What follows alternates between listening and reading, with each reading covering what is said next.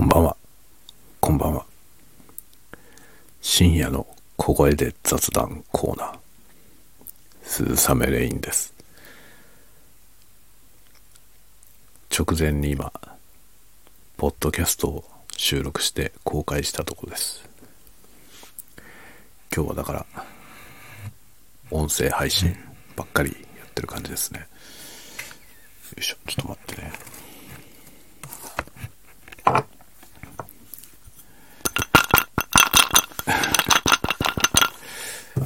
氷、氷持ってきました。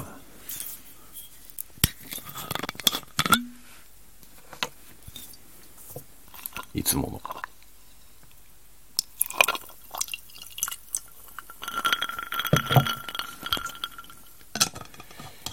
いつものメーカーズマーク。晩酌にお付き合いください。みんなもなんか、飲みながら聞いて。てかこれリアルタイムじゃないからね。あの、ね、明日の朝聞いてる人が多いだろうと思うんで、酒飲みながらってわけにいかないですよね。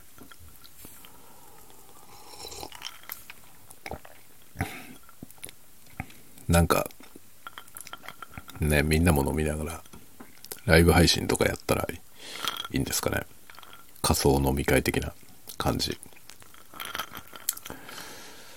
まあね、僕はいつもこう、ベッドに座って晩酌をするんで、えー皆さんにそれにお付き合いいただいてるような気分。勝手に気分でお酒飲んでますけどね。まあ、基本的に僕は一人で いつも部屋でね、一人でお酒を飲んでるので、えーこうやってマイクに向かって喋りながら飲むのがいいですね。最近はなんかそれが日課になってますね。今日は、ポッドキャスト撮って、ポッドキャストはね、もう大体週末の夜に、えー撮ってそのまま公開するという、ま、全く何も取りだめはしてません。あの、その日撮ったやつをその日アップしてっていうやり方をしてます。で、YouTube の方は、本当はね、取りだめたいのよ。取りだめって、ストックを出しながらっていう風に定期更新をできるようにしたいんですけど、時間がね、取れないんだよね。まとまった時間が取れなくて、その撮影自体がそそもそも夜中しかできないので、夜中に撮影するとね、だいたい1日で1本しか撮れないんですよね。で、1本撮ると次の日それを編集して、で、えーその、さらにその次の日ぐらいに公開みたいな、そういうサイクルにどうしてもなってしまって、ノーストックでね、ちょっとずつ、まあ、撮ったものをアップする。撮って翌日編集して、その次の日、3日目に公開みたいな感じですかね。だから1本撮るのに3日かかるんで、結局、週2本、いいとこ週2本って感じですね。このサイクルはね、もうちょっとなんとかしたいですね。もうちょっとなんとかしないと多分コンスタントに出し続けるのが難しいと思うんですね。現状多分そんなに凝ったものができないっていう問題もあって、間に合わせみたいな感じにどうしてもなってしまうんで、ここをね、もうちょっと収録をどうやればいいかな。本当に難しいんですよね。日中はね、あの、休み取って日中に取るっていう方法はなくはないけど、それは、そう、そうそうなね、頻度ではできないから、本当に、休み取った時には、なるべくね、取れるようにしたいと思うんですけど、なかなか難しいよね。いや、ほんとね、家族のいる YouTuber の人たちはどうやってやってんだろう。だから、撮影スタジオみたいなものを、別棟で作るみたいなね、ことをしないと、ちょっと無理だよなっていう気配がありますね。いやほんとね、今はまだ子供が小さいからいいんですけど、子供が中学生とかなってきたら、夜遅くまで起きてるでしょ、子供。そうすると取れないよね。この問題あるよね。なんかそれまでには、ね、ある程度収益化して、あの、収録用の部屋を借りるっていう。どっか外に。でもね、今戸建てだからできてるけど、収録がね、音出ても周りに迷惑がかかんないから。集合住宅だとできないんだよね。って考えると、多分そのね、アパート借りたりとかしても意味がないですよ。その、編集をするスペースには使えるかもしれないけど、収録をしようと思ったらやっぱ周りに人が住んでるとかだと無理なんで、田舎だよね。もっと人のいないところに、あの、戸建てを借りてね、まあ、もしくは、建てる。みたいな感じだよね。いや、ほんとね、アトリエをどっかに建てたいよね。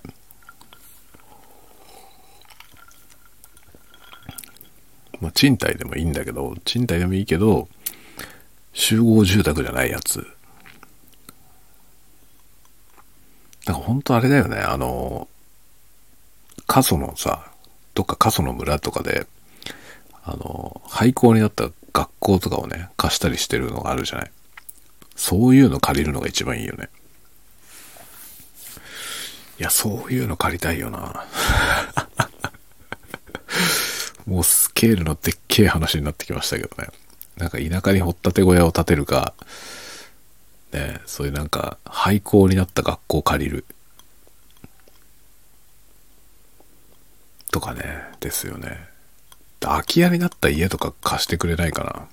でも空き家って難しいのよね。あの、個人の所有のものだとさ、その所有者が死んじゃったりするとさ、結局、売却されちゃうわけですよね。だそれを買えばいいのか、安く。安い、安く買えるところで。不便なとこ行けばね、多分安く買えるんだけど、不便なとこは不便なんだよな。当たり前だよね。当たり、何を言ってんだろうね、僕はね。当たり前のことをね、わざわざ口に出して言ってみるっていうのは、なかなかいい体験ですよ。これあの、言っちゃったから言い訳で言ってんじゃなくて、本当に、あのね、当たり前のことをね、わざわざ口に出したりとか、文章に書いたりとかしてみるとね、ああ、当たり前だって思うよ。それがね、新鮮な体験です。僕はそういうことが好きだね、僕はね。なんだろうね、こう、何の意味があるかわかんないようなことに意味を求めていくっていうことにね、喜びを感じるんだよね。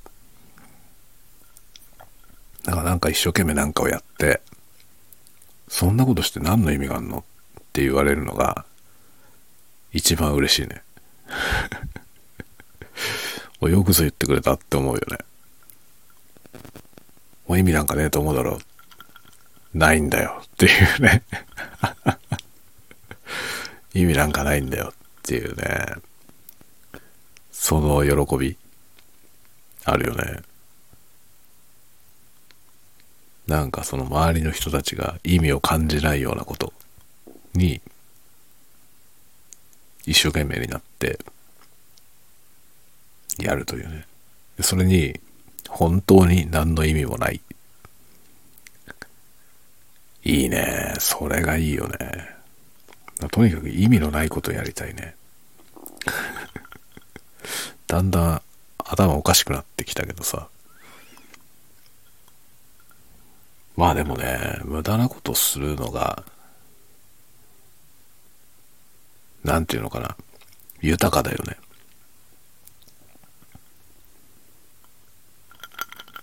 だその無駄なことってね、あの、余裕がないとできないじゃない。生きてるだけで精一杯の状態で、その意味のないことってできないですよね。だから意味のないことができるってことはね、なんか僕は豊かさの象徴だと思うんだよね。だから無駄なことしたいんですよね。とにかく無駄なことができる自分でありたいのよね。わかる？そういう言い方をするとさ、急にその無意味なことをするってことに意味が生まれるよね。こういう瞬間にね、鳥肌が立つのよね。今なんか無駄、無駄だと思ったことに意味が生まれたっていう、そういうことがすごくね、なんだろう、僕はそこに面白みを感じるんですよね。だから積極的に無駄なことしたい。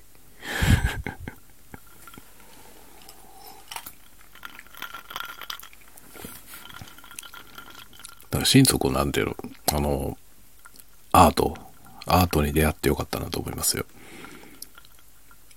アート表現っていうことを知らなかったら、僕の人生はね、すごく文味乾燥なものになったとって思いますね。まあ出会うべくして出会ったんだろうけどね。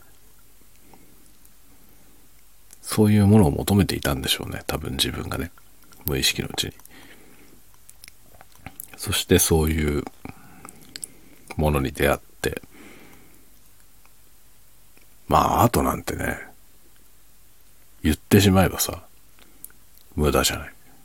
無駄っていう言い方をしちゃうとちょっと乱暴すぎるんだけど、でも、その、生きていくために最低限必要なものではない。ないんですよ。だけど、人間を人間たらしめているものの一番象徴的なものだと思うんですよね。アートって。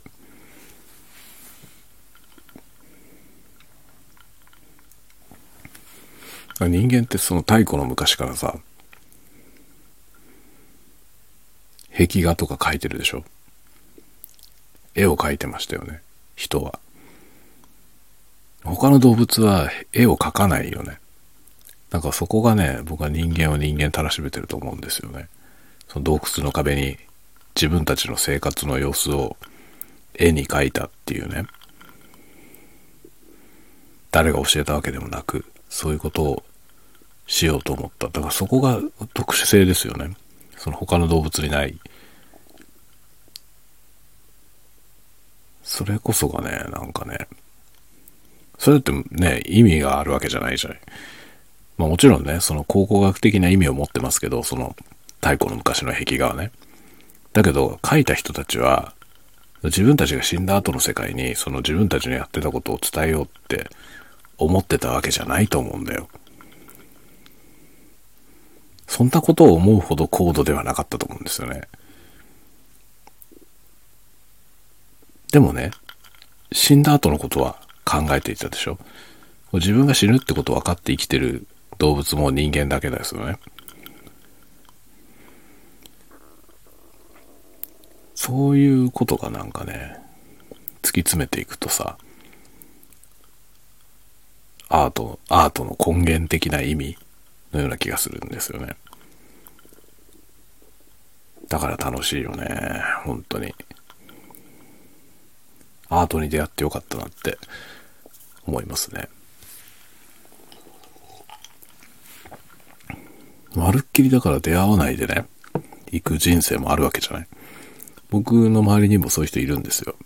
あの、アートってものと無縁の、無縁の人生を歩んでる人っていて、だから生き方がちょっと違うだけでね、そういう人生もあり得るんですよね。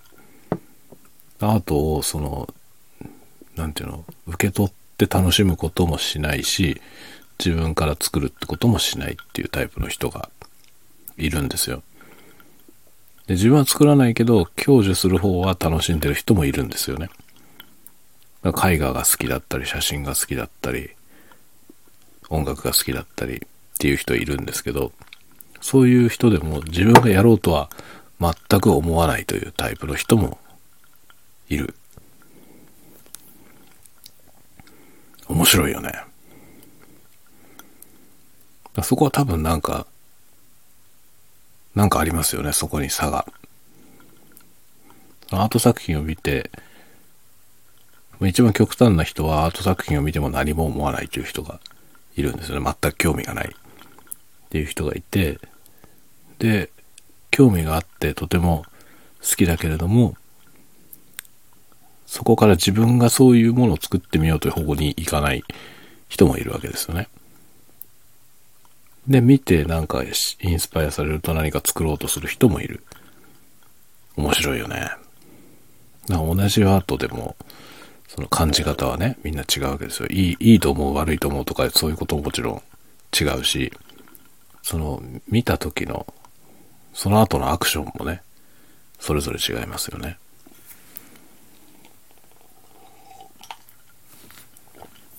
で、何も教わらなくても、作る人は作るんですよね。なんかそれはね、子供を育てていって、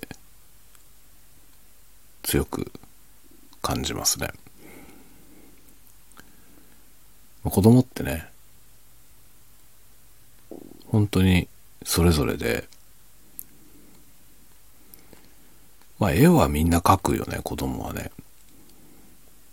でも、最初ね、その画材、なんクレヨンなり、鉛筆なり、なんでもいいですけど、持って、その自分が手を動かすと、それが紙に記録されていくっていう、それが面白くて、書く、書くわけですよね、子供はね。それは多分、ほとんどの子が通る、通ると思うんですよ。多分だからそのちっちゃい子育て、育てていると、なんか絵を描くっていうことは、ほとんどの子が通ると思うんですよね。別に教えなくても。でもその後、なんか時間が空いた時に絵を描くかどうかって、すごく人によるんですよね。うちは子供2人いるんですけど、上の子は時間が空いた時に自分で絵を描いてるんですよ。なんかノート出してきて絵描いたりとかね。なんか作ったり、折り紙でなんか作ったりとかね。常になんかしてんですよ。何かしらこう、ものづくりをしてますけど、下の子はそういうことしないですね。っていう感じで、その、もちろんね、保育園とかでお絵描きとかやって楽しく描いたりはしてました。が、自分で何でもやっても、何やってもいいよっていう時間がね、こう許された時間があった時に、じゃあ絵描こうってならない、ならない子もいる、いるんですよね。そういう差があってね、面白いなと思いますね。だからまあアートにはいろいろみんなね、保育園とかで、まあアートに触れるじゃないみんな。で、そのアートをまあ、自分でも作るっていうことを体験するわけですよみんなね小学校でも図工があるしだから全員体験してるはずだけどその図工の授業以外で絵描くかとか工作をするかっていうねことが、まあ、差があるよね大きく。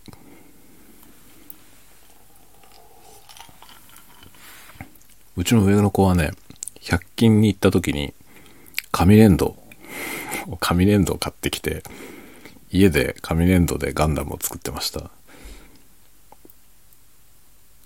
さすがに僕もね、学校以外で紙粘土を自分で買ってなんか作ったことはないね。うちの子はすごいね。びっくりした。紙粘土欲しいって言って、紙粘土どうすんの？っつって紙粘土買ってやったんですよ。そしたらガンダム作ってましたね。で、しかも絵の具でね、絵の具を紙粘土に混ぜて、色をつけてね、それでこう、形を作ってね、っていうことをやってたんですよ。勝手に。絵の具を使うって一言言ってくれればよかったのに。何も言わずにね、勝手にやったんですよね。そしてひどいことになりました。むちゃくちゃひどいことになりました。あっちこっち。流しもね、流しで勝手にやったみたいで、いやいやいや、風呂場でやれよっていうね。流しでやったもんだから、まな板とかに絵の具がベッタベタにくっついて、それが取れないっていうね。お前、これは食い物をやるやつなんだよっていうね。もう大変でしたよ。めちゃくちゃ大変でしたけど、紙粘土に絵の具混ぜて色つけたっていうのは、ちょっと驚いたね。僕はなんか紙粘土って造形作ったものに色塗るって発想だったから、先に練り込んで色つけたっていうのはちょっとびっくりした。えー、そんなことやったんだって言ってね。でも後始末がひどかったんで えらいことになりましたけどね。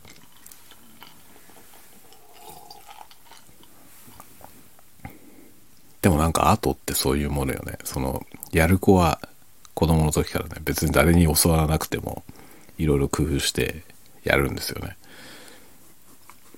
えー、そういう人はもうね、あの、クリエイターになっていく。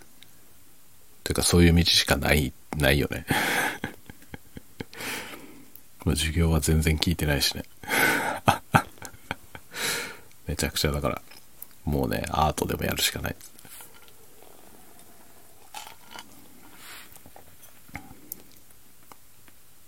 でもアーティストってそういう、そういうもんだよなっていうのは思うね。だから、それもね、本当にその巡り合わせもあるよね。あの、うちの子みたいに多分その、そういうね、創作意欲みたいなものが溢れてる子供っていると思うんですよ、いっぱい。その、大人になってもそれを続けている人の数からしてもね、はるかにたくさんの子供がアートの質を持ってると思うんですよ。才能を。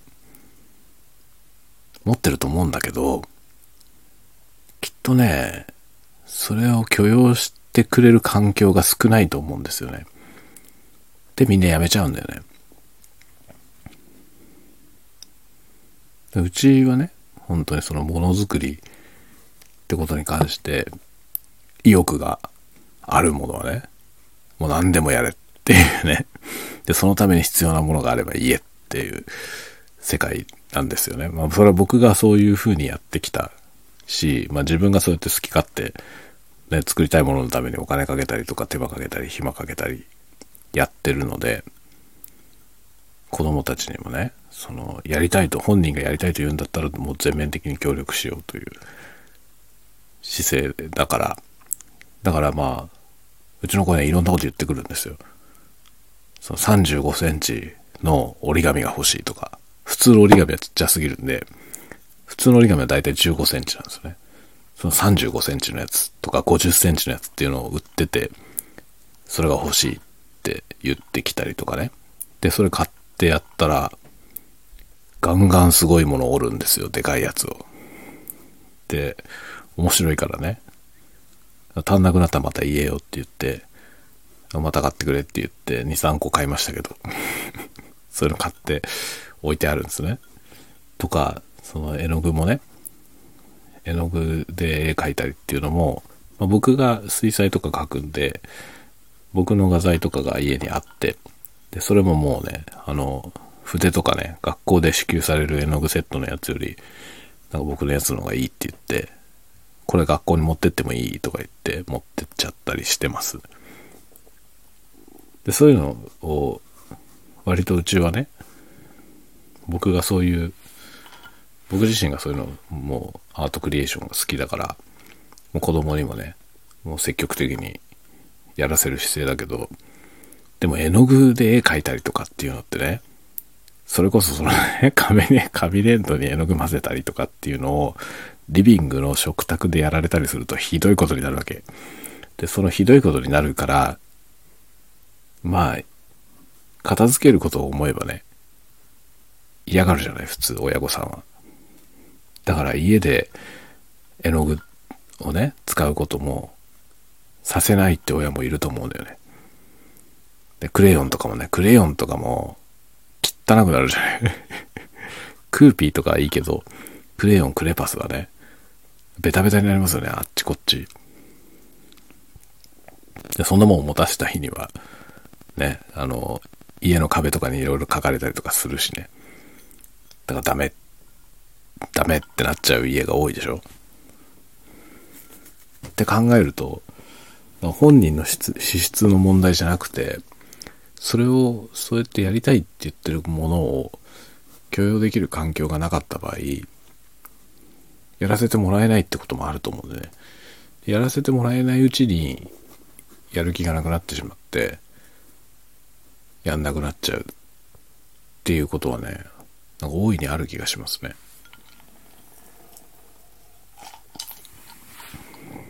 まあこれはね、その、だから、みんなね、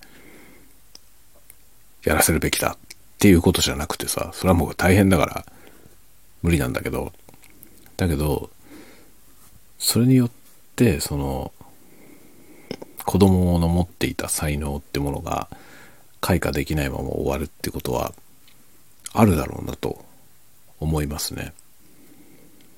まあ音楽の才能とかもそうだよね。音楽的な才能もね、例えば歌がね、とても上手な子とかいたとして、その子にもしかして楽器を習わしたらね、なんかとてもすごいかもしれない。けど、親にそういう発想がなかった場合、させないと思うんですよね。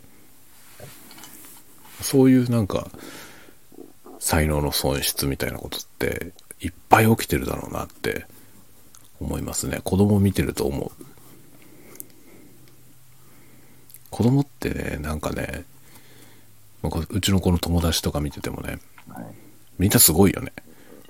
なんかどの子もみんな才能あるんですよ。何かしらの才能がすごいね、光っていて、でも、それを存分にやらせてもらってる家庭の子と、そうでもない子といるんだよね。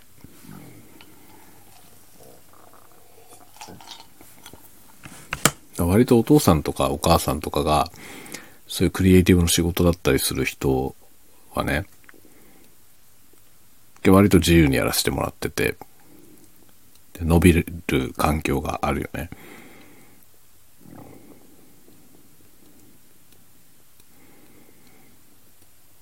なんかそういうね、環境の差によって発揮できる能力が差がついていくっていうのは、なんか如実にあるなと思います。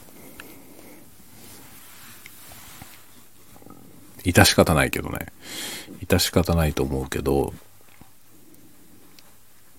なんか大きな損失でもあるんだろうなっていう気はしますね。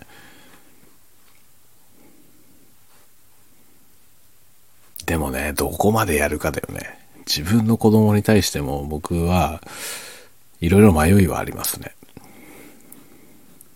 まあ、今は結構自由にやらしてますけど、これからね、学業がね、小学校高学年になってくると難しくなってくるでしょそうなってきた時に、どこまでその好き勝手 をね、許していけるのか。でも難しいよね。まあ最低限ちゃんと勉強しとかないと後で困るよっていうことは言わなきゃいけないだろうし。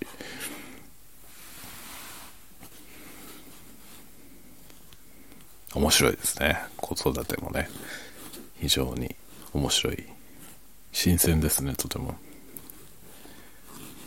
そういうクリエイティブな小学生がね、身近にいるってことは、すごいよね。刺激になるよね。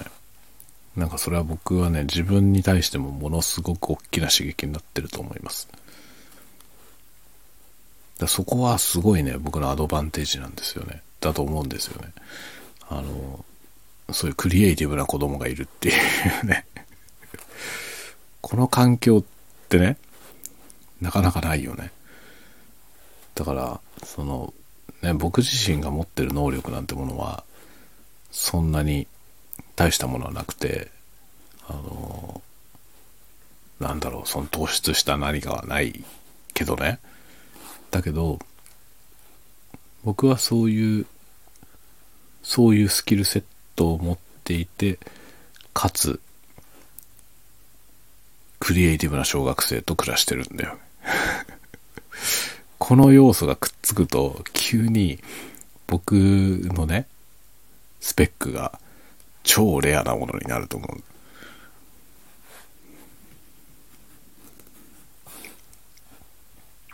そういうことがね、面白いですよね。子育てにはメリットが巨大なメリットがありますね。ものすごいたくさんの面倒もあるけど、その面倒を引き受けた先に、大きなアドバンテージがあるよね。と思いますね。毎日ね、そのクリエイティブ小学生とね、会話する機会があるわけよ。はすごいよね。めちゃくちゃ刺激的ですよね。だから楽しいよね。本当に。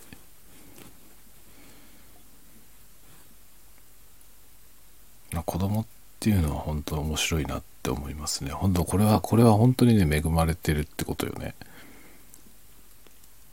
本当にだってさ、その子供が持てるかどうかって運だよね。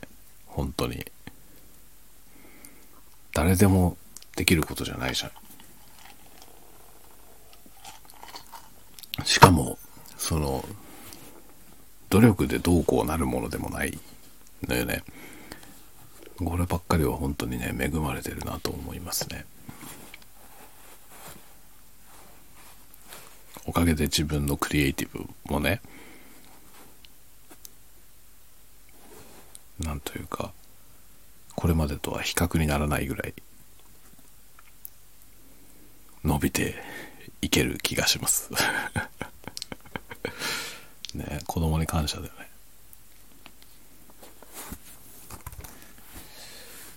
はい、という感じで、だいぶ酔いも回ってきたんで 毎晩のように酒飲んで、こうやってね、喋って、いいですね。本当に。なんというか、本当ね、幸せだなと思いますね。